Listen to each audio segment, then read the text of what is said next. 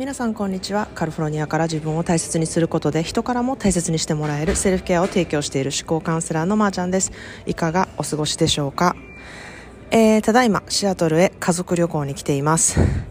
自分ビジネスをしているとね、完全にオフではないんですけれども、省けるところを省くっていう形をとってね、時間を作っています。シアトルはですね、私が16歳の時に初めてアメリカっていう土地へね、足を踏み入れたところで、たくさん思い出があります。アメリカってこうなのかみたいなところを初めて感じたところですね。で、シアトルっていう街はですね、日本と結構ゆかりが多い場所でもあって、ここの文化とか気候とかが、やはり、この土地感を作っているなっていうふうに思います。霧雨がね、多いことで有名なシアトルなんですけれども、やはりカリフォルニアとは違ってですね、こう湿気がある、しっとり落ち着いた感じがもう私は大好きでですね、いつも、カラカラで乾燥してて最悪やみたいなことにポッドキャストで言ってると思うんですけれども、いやもうここに来た時からこうしっとりしてて、やっぱり湿気ってすごいいいなって思いながら過ごしております。皆さん日本もムシムシな時期真っ只中で湿気なんかいらんわって思ってる人が多分多いと思うんですけれども、いや本当にカラカラなところに行くと湿気ってすごくいいなって思うので、足して2で割ったような感じになれば本当にいいなって思ってます。で私はシアトルの、市内からこうフェリーに乗って40分くらいのところにあるベインブリッジアイランドっていう島に住んでたんですね。でもしシアトルに行くことがあればですね、この島へぜひ行ってみてほしいなというふうに思います。フェリーもねすごく素敵なんですけれども、その島のね、なんか文化がまたよくてですね、日本の島とはまた違う文化なんですけれども、ちょっとこじんまりしててちょっとアートな、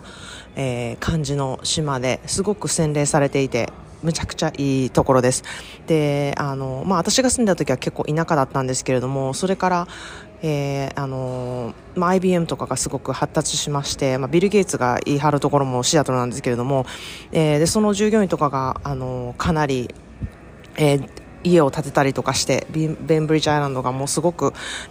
高級住宅地街みたいになってきたんですけれども、それもあってちょっと雰囲気が変わっているんですけれども、素敵なところです。なのでちょっと行ってみてほしいなというふうに思います。でフェリーのね、から見えるシアトルの街がこう一望できるのもすごく素敵です。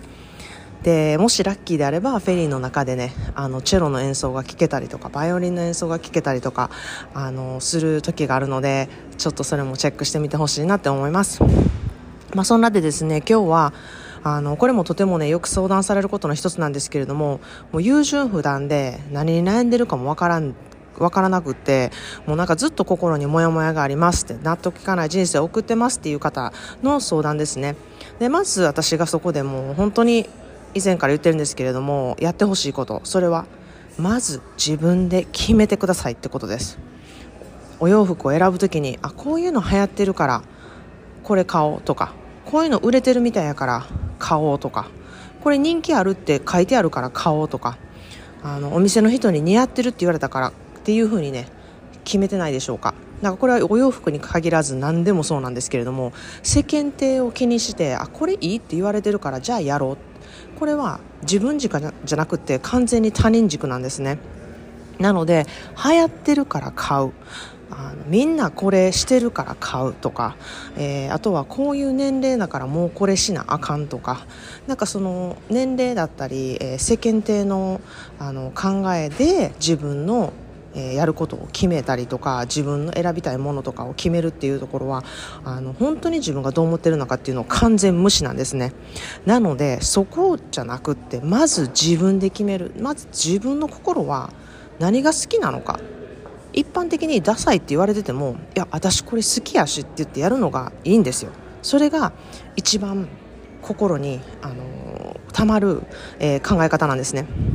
何食べたいって聞かれてもね、何でもいいっていうふうに言ってないでしょうか。なんかめんどくさい人になりたくないから合わせれる都合のいい人になってる場合、すごくこういうことが多いです。自分はこうしたいけどこの場ではここに合わせといた方がいいなって思うのと、決めるの苦手やから決めてもらうっていうのはわけが違うんですよね。自分はこうしたいっていうものを思っている中で、でもここの場合ではみんなこうしてるし、なんか自分が言うことでちょっとめんどくさい人になるなってって思うのであれば合わせるっていう選択をしているんですよ。でも決めるの苦手やし、なんかもう私こっちがいいとか言うの嫌やし、決めてもらった方が楽やわって思ってるのは自分で何も決めてないんですよ。なのでこの2つわけが全く違うんですね。で、決めれない人の理由にですね、一番多いのが間違いたくない、失敗したくない、誰かに認められたい、そういう思いがねすごく強いがために決断することからね逃げてきた人っていうのはかなりいると思います。ここを逃げているとですね、心の貯金、自分の満足感とか自己肯定感を増すために必要なことが全部積もらないで流れていくっていうことになるんですね。なので、ここで満足感とか自己肯定感を増すために必要なことっていうのが決めることなんですね。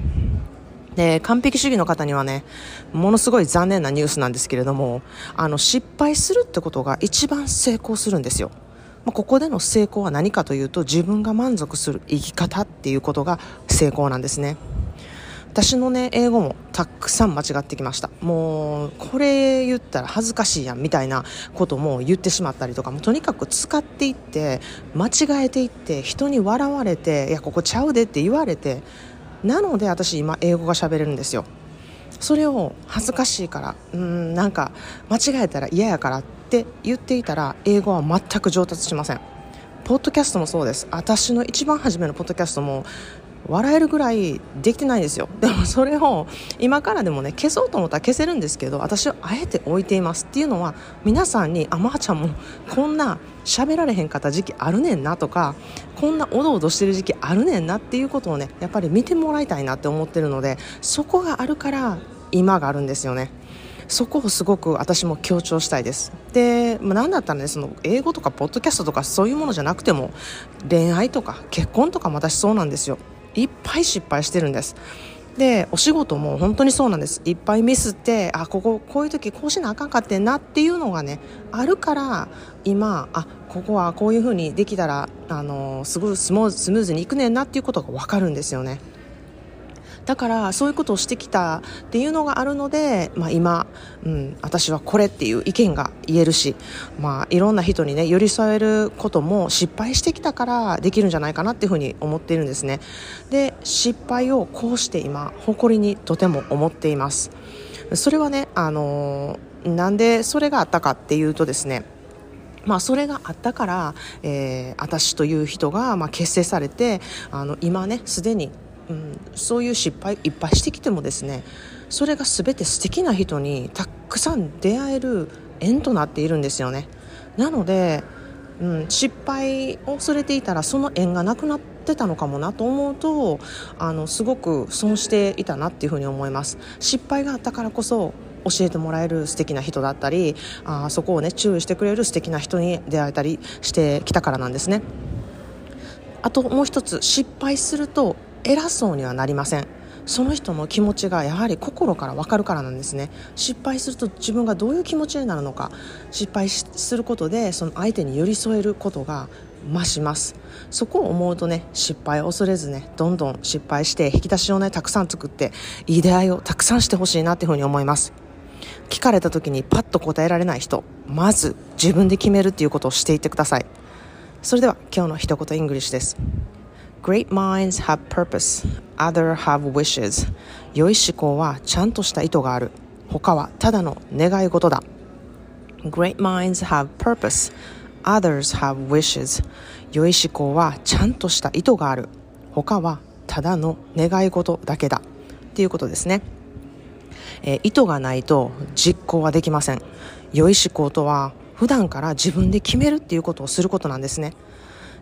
他人さんとか世間に決めてもらっていたら自分の意図っていうのはわからないです。自分の意図をなくすことになります。自分の意図で良い思考を持つ努力を日々してみてほしいなって思います。きっとね心のモヤモヤが気づいたらなくなっています。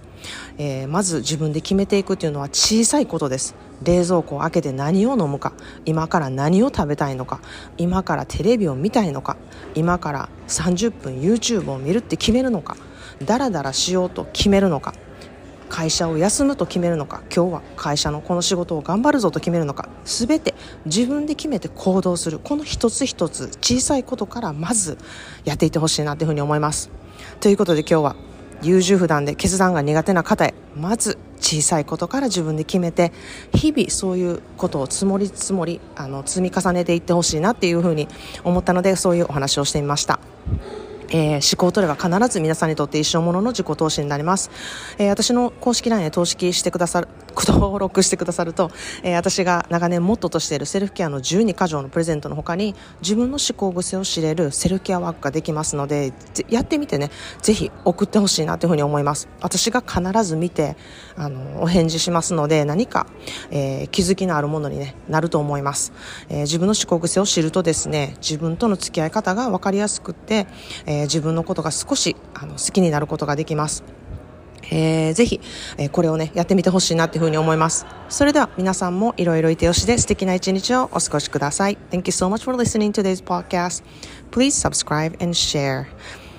See you in the next episode. Have a wonderful self-care day. Cheers.